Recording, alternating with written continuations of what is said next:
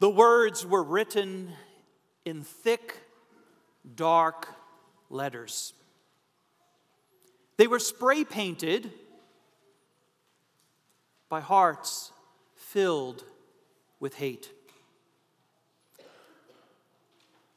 They appeared on church property in Bean Blossom, Indiana, and Silver Spring, Maryland, just days after the presidential election.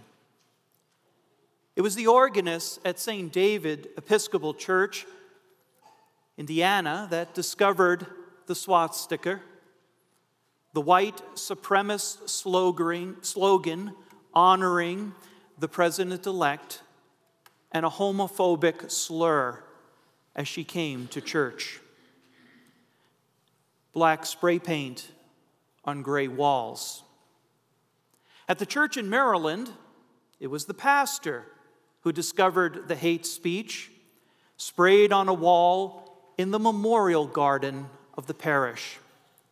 A banner announcing Spanish language service was also damaged and slashed. I won't dishonor this place tonight with the pictures of this vandalism, but you can check it out online if you'd like. Although these acts of vandalism bear the president elect's name, it's not known whether the vandals were either supporters or opponents of the incoming administration. And their act goes beyond politics, so let's keep that out of this tonight. What is known, though, is that hate speech and racial intimidation has been on the rise this year throughout our country. Those who hold hate in their hearts have been emboldened to act out. And the presidential campaign has just brought to the surface the deep divisions and biases and hurts that live in the heart of our land. When swastikas and homophobic slurs when hate speech is written on church walls, then we, all of us, no matter who we voted for in the election, or even if we were even able to vote, we are living in a land of deep darkness. The words of Isaiah that people are dwelling and living in a land of deep darkness, it rings true again. We're told by the gospel writer Luke that it was night when Christ was born. In those days, a decree went out from Emperor Augustus. There's a metaphorical night going on here the emperor, who liked to call himself the savior of the world, by the way, the emperor declared that the world would be registered. The only reason you register a people is so that they can pay taxes and that you can fight them in the next war. The emperor imposed kind of a, a darkness on the people. And Joseph and Mary followed along in that darkness as they traveled from Nazareth to Bethlehem. In that region, there were shepherds living in the fields, keeping watch over their flocks by night. A literal darkness here. The shepherds were living in the fields, and it was nighttime now, let's not romanticize shepherds. They were not the folks you'd hope your daughter would bring home to dinner. They were not to be trusted. They were despised. They were marginalized. They were okay to keep track of the sheep outside of town, but keep them out there. That was the attitude of shepherds at the time. And so they were out in the fields, and all of a sudden, the heavens opened. And the glory of the Lord shone around them. They were bathed, they were embraced with God's glory. Now, a first century hearer of this story would have noticed a problem right there. What do you mean the glory of the Lord would shine around a group of shepherds? Well, that's crazy. They're not the important people. They're not the holy ones. They're not the, the righteous ones. They're not the ones who have life all together. They're the misfits. They're the ones on the outskirts. And yet, the glory of God shone around them. And to that group was announced good news. And it wasn't just for them, the good news. The good news was for all people. All people. That word all there, by the way, includes everybody, in case you miss it. In case you're prone to interpret the word all there to mean you and to mean people who think and look like you. There is no place for hate in the word all.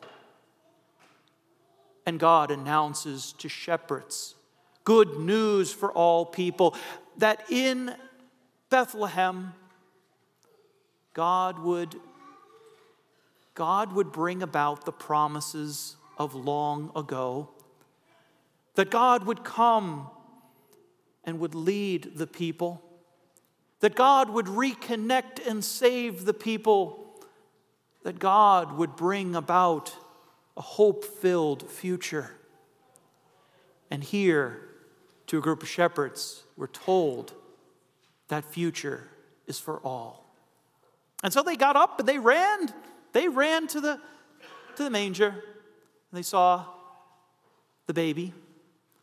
And they saw his mother and father. And they gave glory to God. And then they did something. They became the first preachers of the good news. For they told Mary and Joseph all that was happening, that this news of God's grace and love for all people was made known to them. And Mary responds in a wonderful and faithful way. We're told that she treasured their words and she pondered them. She treasured them. She held them as something of great value. What great value there was here. In these words of the shepherds, shepherds who were devalued by the society, they are surrounded with God's love and care. Mary, a woman also devalued in her society, is lifted up to be the one who bears the Christ child, who participates with God in the bringing, literally, in the bringing into this world the forgiveness, the grace, the love of God. How amazing that is. And what a great treasure to hold in her heart and to keep close again and again and again. And she pondered, she struggled with, she noodled over, she, she tried to grasp the meaning. What does it mean that God would do such a thing and that all people would be a part of this, whether they believed or not? whether they were outside or inside, whether they were rich or poor, that God's plan involves all people and a bringing together of love and grace and forgiveness and reconciliation among all people. What does that mean? She pondered in her heart. And, folks, that's what we're invited to do tonight. As we continue to live in a land of deep darkness, we're invited to treasure the truth of the gospel that God's love is for all, to ponder again and again what does it mean in the way that we live our lives that God loves the whole world, that God chooses to be present in this world, that God engages a world with love and forgiveness instead of fear and violence and hatred. Later on, the rest of the story of Jesus' life helps to fill in the blanks as what does this look like? What does it look like to live in the kingdom of God? It looks like sharing that love and forgiveness with everyone. It looks like welcoming and including people at your table that would otherwise not be there. It looks like respecting and honoring all of creation, and especially those who we can't understand, for they're different from us, and yet bear God's image nonetheless. Ponder, treasure, treasure Christmas. Ponder the light of this night not only tonight, but tomorrow and into the coming year, as we as a community walk together and share God's love and hospitality. Let me read for you the words of Kelsey Hutto. She's the priest at St. David's. On the defacing of her church, she wrote the following Just because they have defaced the outside doesn't mean that they have affected the inside. And it doesn't change our call as Christians to love each other as Christ loves. The main thing is that we welcome all people, no matter what color you are, or where you are from, or who you love. Love conquers all hate. Let's ponder that and the light this night. Amen.